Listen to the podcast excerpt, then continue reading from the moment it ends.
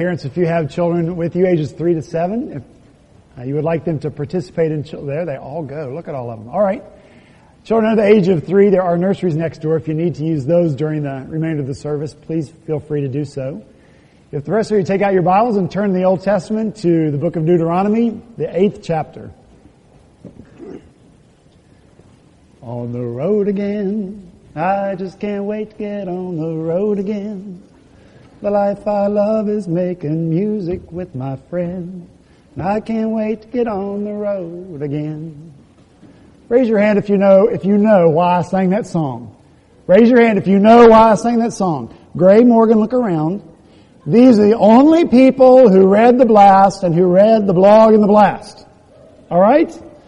Because I wrote a blog for the blast, and none of you all read it. but I told about a wonderful gift that my children gave to me and Kathy a couple of weeks ago, early Mother Father's Day present, tickets to the Willie Nelson concert. We went. It was great. Great concert. We loved it. And I've been singing on the road again ever since then. But not for no reason. For a reason. Because it's time for you and me to get back on the road again. Back on the road to Deuteronomy. For the last few weeks, we've taken a little off-road excursion into other parts of scripture to, to look around there. But this week, it's time to get back on the road to Deuteronomy. And let me tell you, this is a really important road trip. This is a really important road trip that we are on. Why? Because in Deuteronomy, God's people stand on uh, the verge of receiving a, an incredible, amazing gift from the Lord. The promised land. A land more lush, a land more abundant than anything they had ever experienced before, and it was to be theirs. And God desires that in this land of abundance, that His people experience the rich blessing of being in a relationship with Him. He desires that in that land of abundance, that His people be a rich blessing of transformation to the nations and the people around them. The book of Deuteronomy prepares God's people for both. It prepares them to live in the richness of the relationship the covenant relationship with them, and it prepares them to be a blessing to the nations around them. Well, God has blessed us here at Redeemer abundantly. He has brought us into this land, into this place where He wants us to be. And He wants us to enjoy right now, at this time, in this place, the richness of a relationship that we have with Him in Christ. He wants us to experience the, the blessing and the richness of the relationships that we can have with one another because of Christ. Will so beautifully preached on that for the last two weeks. Additionally, God desires that we together be a rich blessing to the culture in which He has placed us, to the nations around us.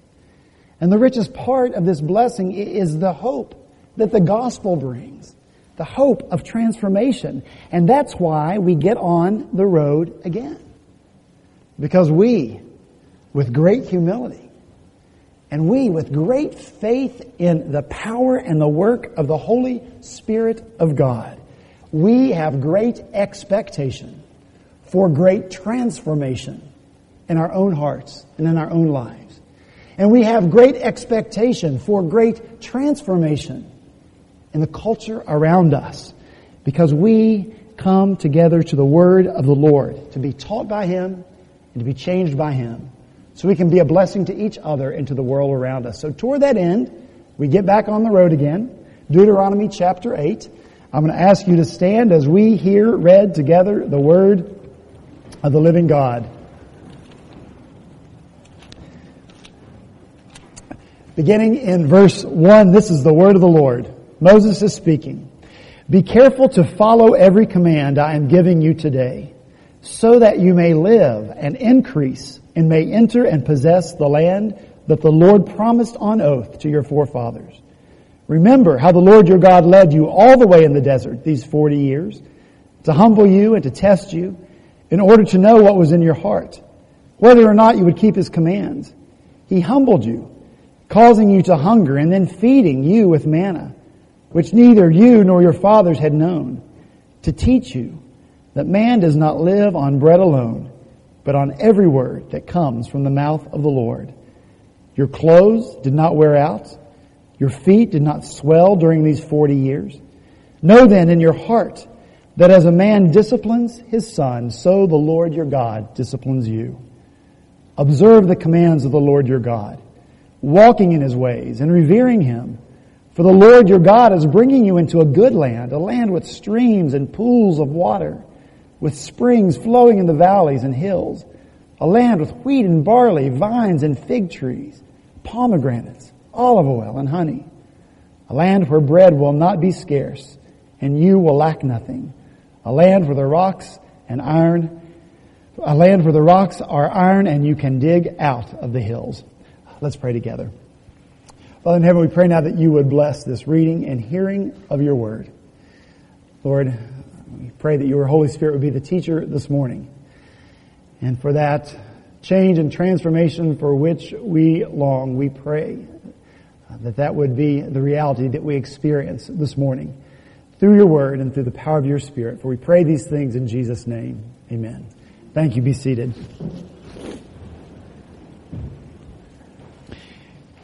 Change and transformation comes to our hearts and then through us to the culture and the people around us when you and I are people of obedience, when we live lives of obedience before the Lord. Look with me, if you will, in verse 1. Moses says there, be careful to follow every command I am giving you today. Transformation will come to us Transformation will come to the culture around us only as you and I live lives of obedience before the Lord. It's that simple. And obedience is just that important. That's why Moses says here, he doesn't say follow some of the commands. Moses doesn't say here follow most of the commands. Moses doesn't say follow the commands you really like or the ones that are really easy to keep, but instead, what does Moses say? Follow keep, guard, preserve every command.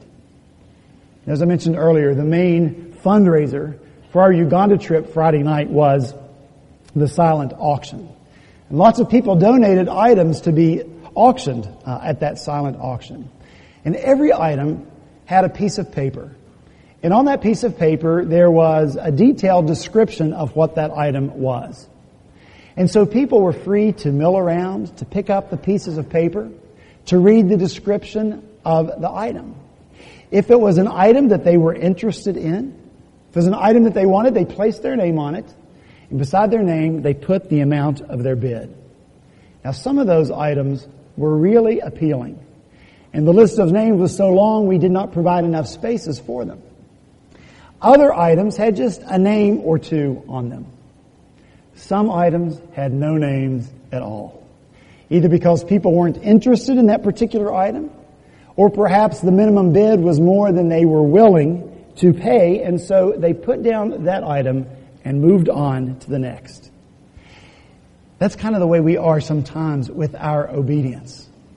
We see the commands of the Lord, we look at them, we read at them. If we're interested in them, well, yeah, I can see how that would benefit my life. We sign up for it.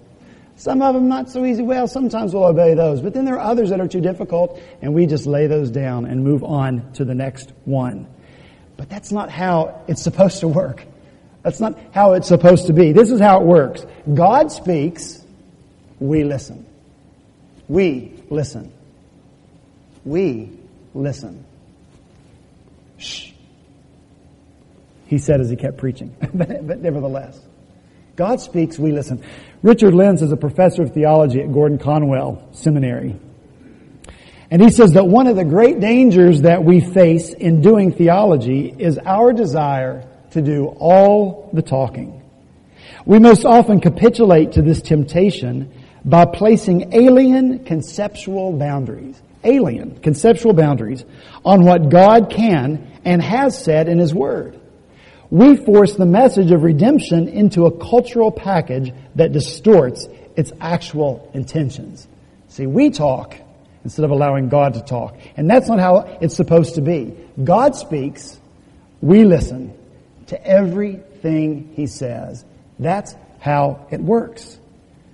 And so the challenge for you and for me this morning is to first listen ourselves, to really listen as God speaks to us through His Word so that we may follow. And that's truly a challenge for us because every one of us here is a product of our culture, just like everyone else around us is. And there are things that we accept in our lives without thinking about them because it's just part of our culture. It's the way it is. And so we come to the Word of God with our cultural focus and filter in place. And when we do that, it's so easy for us to say, well, well, God can't mean that. God's Word can't be right about creation. Not anymore, not with all we know uh, from science. God's Word can't be right about marriage. Not anymore. Not in 2014. So you and I must first listen for ourselves, for the transformation that God needs to make in our own lives. Then the challenge that's before us, after we have listened and been transformed by the truth of the Word of God, is to think about how God's truth speaks to our culture. Again, Professor Lints talks about a theological vision. And he defines that as being a vision for what you are going to do what you're going to do with God's truth in a particular time and in a particular place. How does the truth of God's Word, all of it, apply here in Ansonborough in 2014? How does the truth of God's Word, all of it, apply to people living on the east side here in Charleston, 2014? How does the truth of the Word of God, all of it, apply in Sheema, Uganda, in 2014. Lints says a theological vision allows people, us, to see their culture in a way different than they had ever been able to see it before. Those who are empowered by the theological vision do not simply stand against mainstream impulses of the culture, but take the initiative to both understand and speak to that culture from the framework of scriptures. The modern theological vision must seek to bring the entire counsel of God into the world of its time in order that its time might be transformed. And that's what we want, isn't it? For ourselves and for our culture. Transformation. And so Moses says to the people of ancient Israel, and he says to us, be careful to follow every command of the Lord. So just as the people of ancient Israel had no hope for transformation apart from the Word of God. They had no hope to be a blessing to the culture around them apart from the, the Word of God. So too, you and I this morning have no hope for transformation apart from listening to and living by the Word of God. Transformation for ourselves, transformation for our culture. But listen, if you are hearing this talk of obedience as a bad thing, as typical preacher pulpit pounding, you know, you're, you're understanding it wrongly. Look again in verse 1. Be careful to follow every command so that you may live. Be careful to follow every command so that you may live. The commands of God are like spiritual currency for us. He gives them to us. He passes them out. Say 10 of them, for example. Here are the commands of God. And, and we take that spiritual currency and we turn it in. We exchange it for life. The commands of God. The obedience to them is life for us. Life is found in the Word of God. Look in verses 2 and 3. Remember how the Lord your God led you all the way in the desert these 40 years to humble you, to test you, in order to know what was in your heart, whether or not you would keep his commands. He humbled you, causing you to hunger and then feeding you with manna, which neither you nor your fathers had known to teach you that man does not live on bread alone, but on every word that comes from the mouth of the Lord. In the desert, God taught his people this lesson. Man does not live by bread alone, but by what? Every, there they could be an extreme again. Every word that comes from the mouth of the Lord. Life is in the Word of God. And real life is found in following the Word of God. See, we think that life is found in the physical, in the bread, filling our stomachs. having what we need physically, having what we need materially, and as much as we can get of it, that's what life is about for so many people. But God says that life is something very different. Life does include those things, but they are not enough. The material, the physical things are not enough to have real life.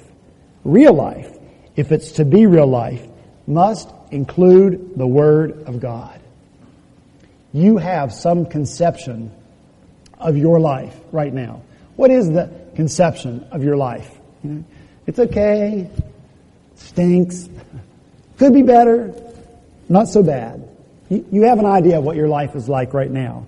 And you also have a conception of what a really good life would look like for you. If your life were a whole lot better, it would look like this. What is that conception?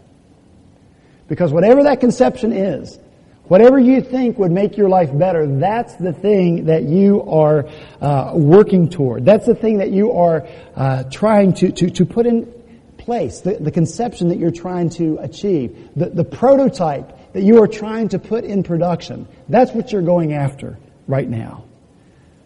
Well, whatever you call life, whatever you conceive or perceive it to be like, if it does not include the Word of God, it's not really living. And so you need to go back to the drawing board and come up with a new conception of what your life should be. If you think you have life right now, and it doesn't include following the Word of God, then you're cheating yourself. You're cheating yourself. Because even if you think your life is, is really great, what you're doing is settling for meagerness. If you are leaving out the Word of God, when you could have a life of abundance. People do not live by what we think we live on. Bread alone, there must be more. And you and I have to believe that for ourselves. There has to be more. You and I have to believe that for the people around us, no matter what we think their lives look like, there has to be more. Their life is not marked by the Word of God. If it isn't, that, those people are non-life people. They're non-life people if they don't have the Word of God. And if we don't believe that, we won't speak to them the words of hope and truth, the words of the gospel. Jesus very famously quoted this verse, as you know, in the desert, where he had been fasting for 40 days. Can you imagine 40 day fast? I could never do it.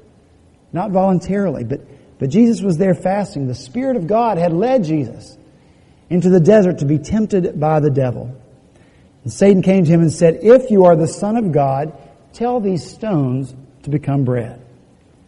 And Jesus could have done that very easily. Don't forget, Jesus, the pre-incarnate Christ, he was the one back in the desert. He's the one who provided manna for these people that we're reading about this morning. He had already been there and done that. How easy it would have been for him to turn just one stone into a nice loaf of warm butter melting bread. Can you imagine how wonderful it would have tasted to someone who had been hungry for so many days? We don't like being hungry. We like to eat. 2010, the average consumer spent $2,500 on eating out, according to the United States Department of Labor. $2,500 per individual, 2010. Visa did a survey and they found that the uh, average person spends right at $1,000 a year just on eating lunch out. That doesn't count grabbing something at Starbucks or Dunkin' Donuts or going to the snack machine. That's just eating out. We love to eat. We love to satisfy our hunger. And we love to do it conveniently. Jesus could have done the same thing. Could have very conveniently satisfied that gnawing and that craving in his stomach, but Jesus knew that there was more to real life than just bread. Jesus knew that there was more to real life than just satisfying physical wants. And so he passed, he passed on the opportunity to satisfy his physical cravings and indulge in that desert snack. He passed on that for something much better, for something much richer. And that richer thing, that better thing, was this intimate relationship with God, beautifully and perfectly, carrying out the will of his Father. That was full life for Jesus.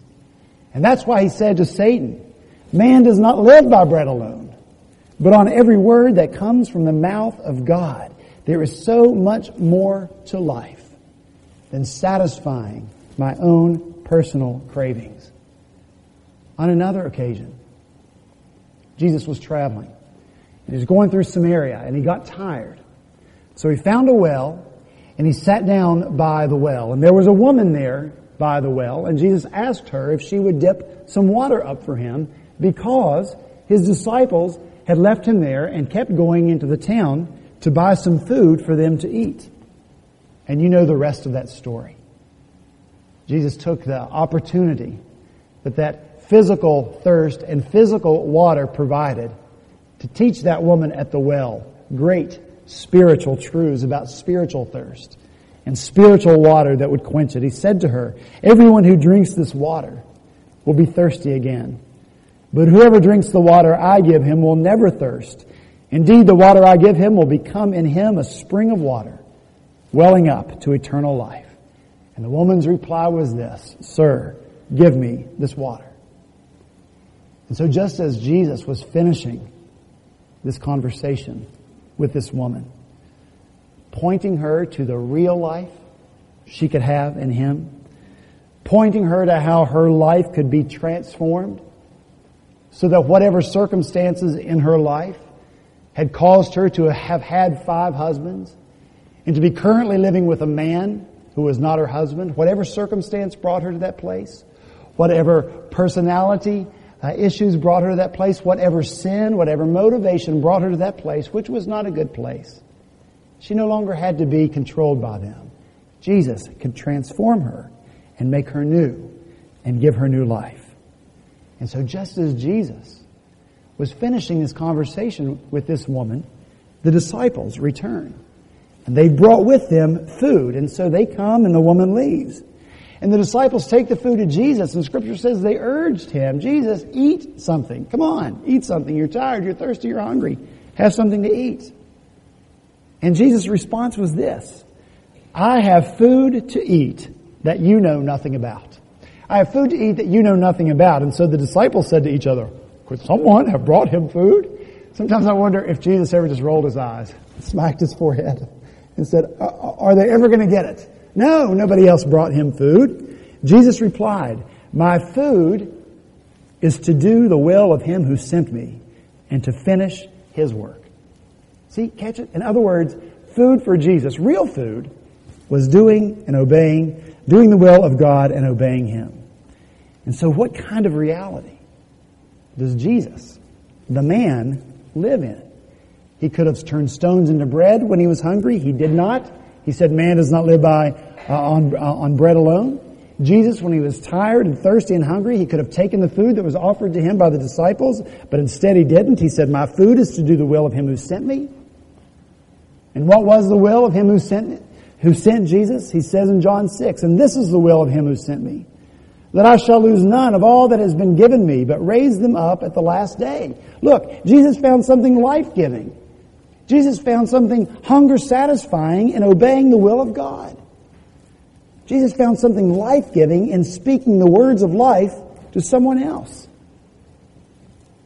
The physical, the material, no matter how good you think it is, isn't enough for you or for anyone else because God has created us for something so much more than that. Jesus said to the disciples, You know nothing about this food. But he didn't say that to them to release them from the responsibility, to excuse them from having to, to know or find out about this food. He says that to them to point out the reality that they are still living in the physical. But they weren't to stay there. They to say, well, Jesus, that's spiritual food, blah, blah, blah, blah. That's for you because you're Jesus. That's not for us. No, not at all this dimension that Jesus, the man, lived in. He doesn't say you know nothing about it because you don't belong there, you can't get there. This is what he said to the disciples. He said, I tell you, open your eyes and look at the fields. They are ripe for harvest.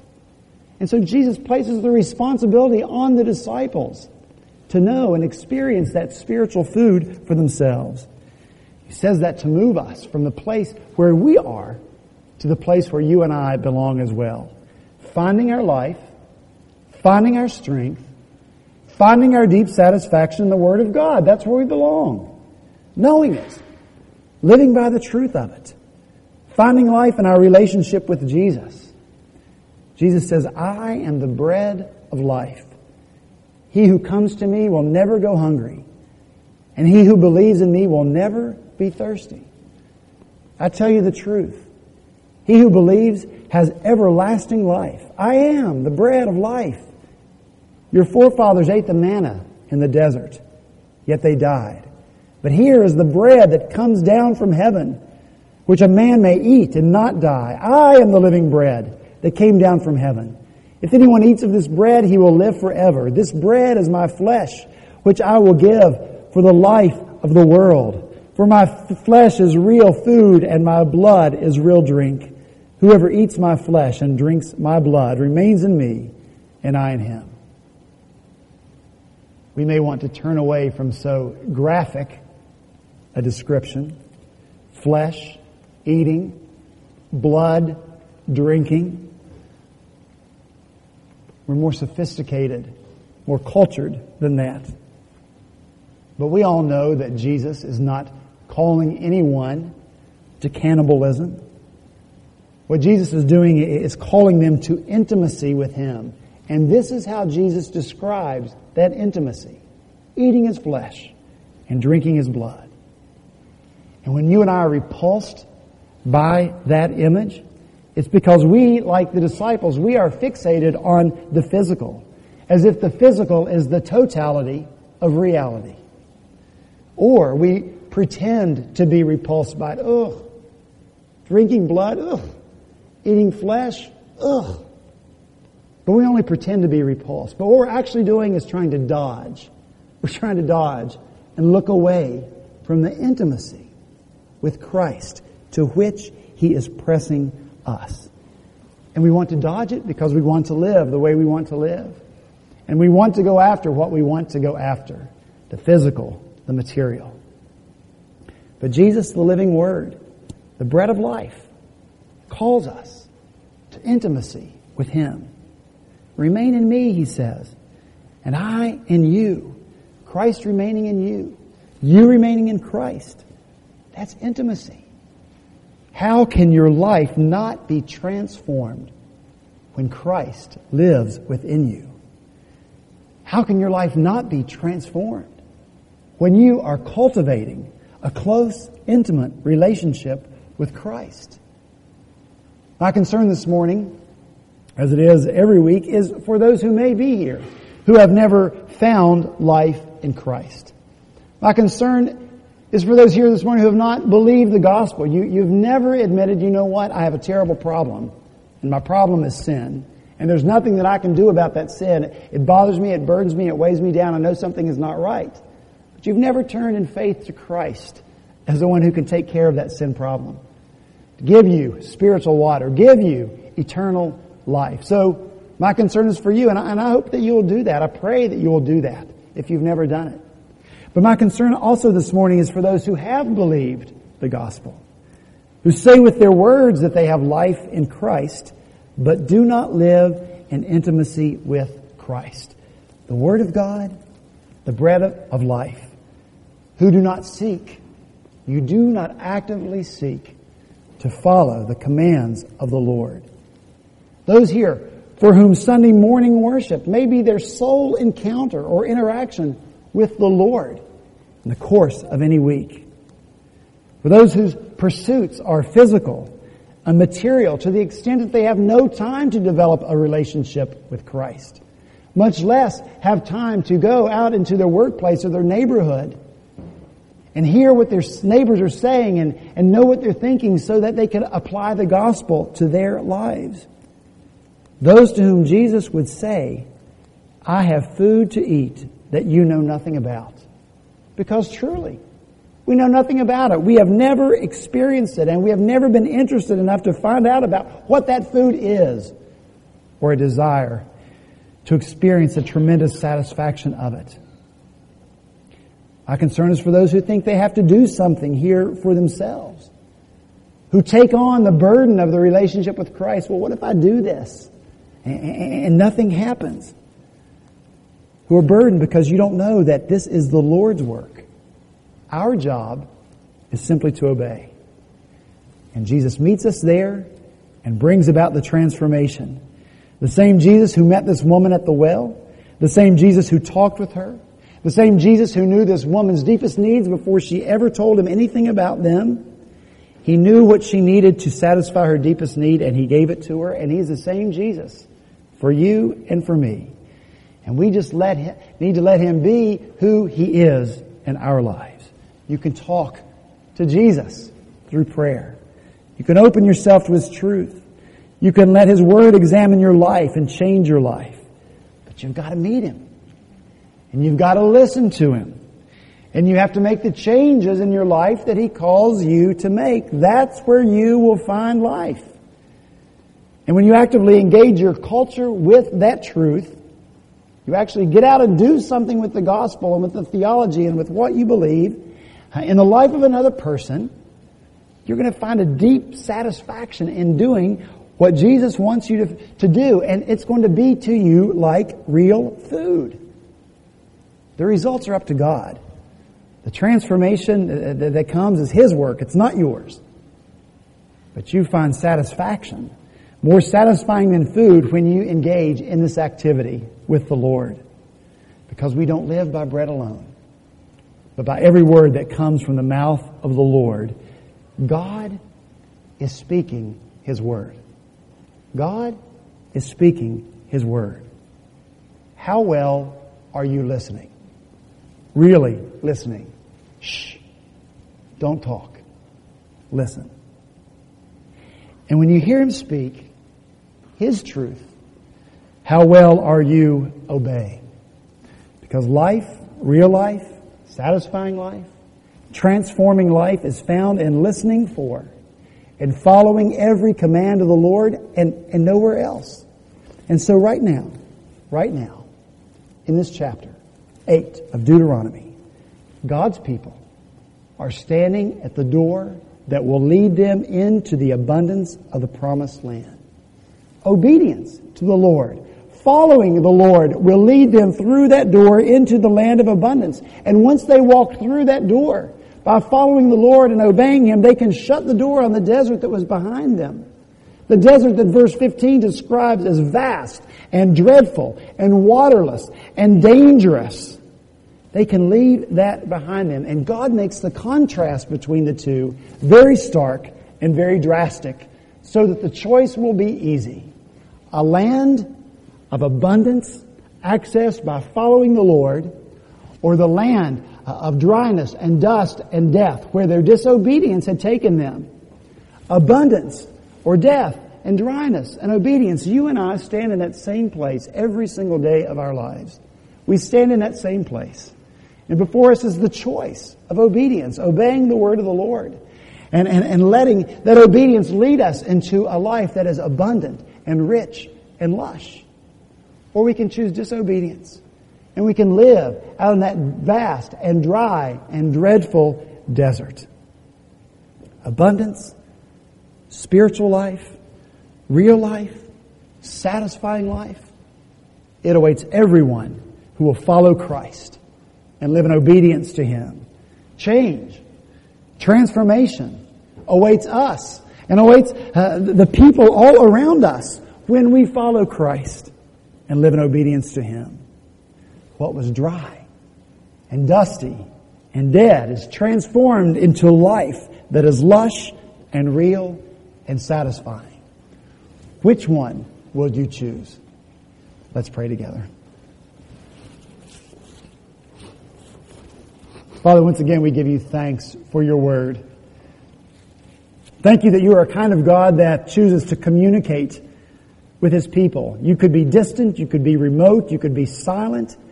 We could be wondering about you and who you are and how to get to you and what you're like, but that's not what you have for us.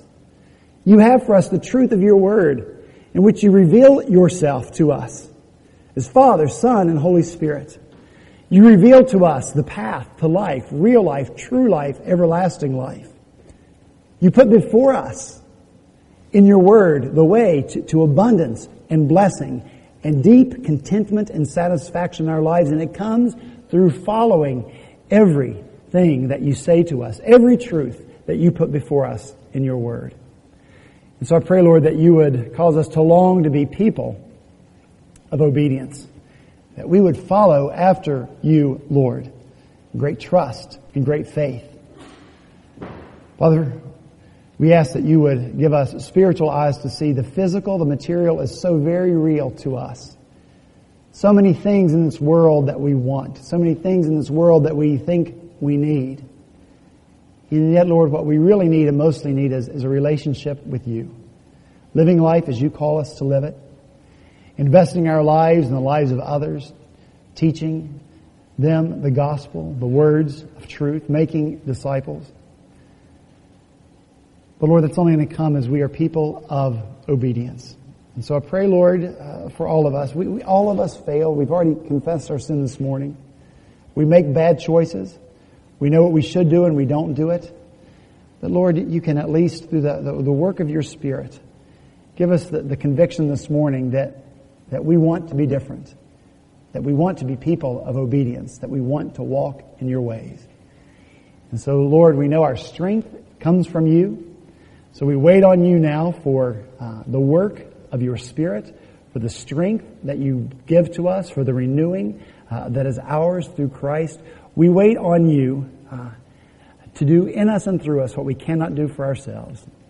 Pray these things now and offer ourselves to you in Jesus' name. Amen.